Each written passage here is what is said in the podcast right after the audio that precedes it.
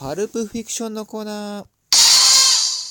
えー、パルプフィクションとはですね、タバコを吸っている女性の方をこのコーナーでは指しまして、えー、今回はですね、こういうシチュエーションにパルプフィクションがいたらいいなっていうのを、えー、皆さんから募ってそれを紹介していきます。ラジオネーム、ドードーさんから頂きました。え自転車に乗ってヤクルトを販売するパルプフィクション。いや、これ仕事中ですからね。やっぱ吸いたい気持ちはわかりますけども、それちゃんと喫煙所でやってください。あの、自転車、特にヤクルトは販売するって営業職ですから、そこでね、パルプフィクションっていうのはいかがなものか、これちょっとね、良くないと思います。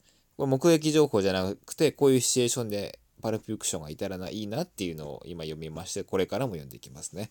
ラジオネーム JPEG ピングさんから頂きました。えお帰りなさいませ、ご主人様と言いつつ、パルプフィクション。これはもういいんじゃないですか。これメイドさんのことでしょうけど。うん。いや、気持ちこもってねえだろっていうね。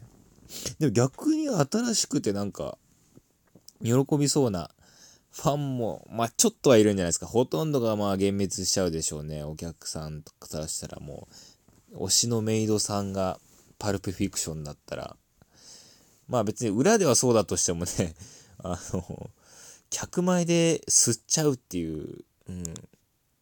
そこがね、またすごいですね。うん。続いて、ラジオネーム。あ、でも時間だから 続いて明日かわかんないけど、またアップしていきます。本日この辺で。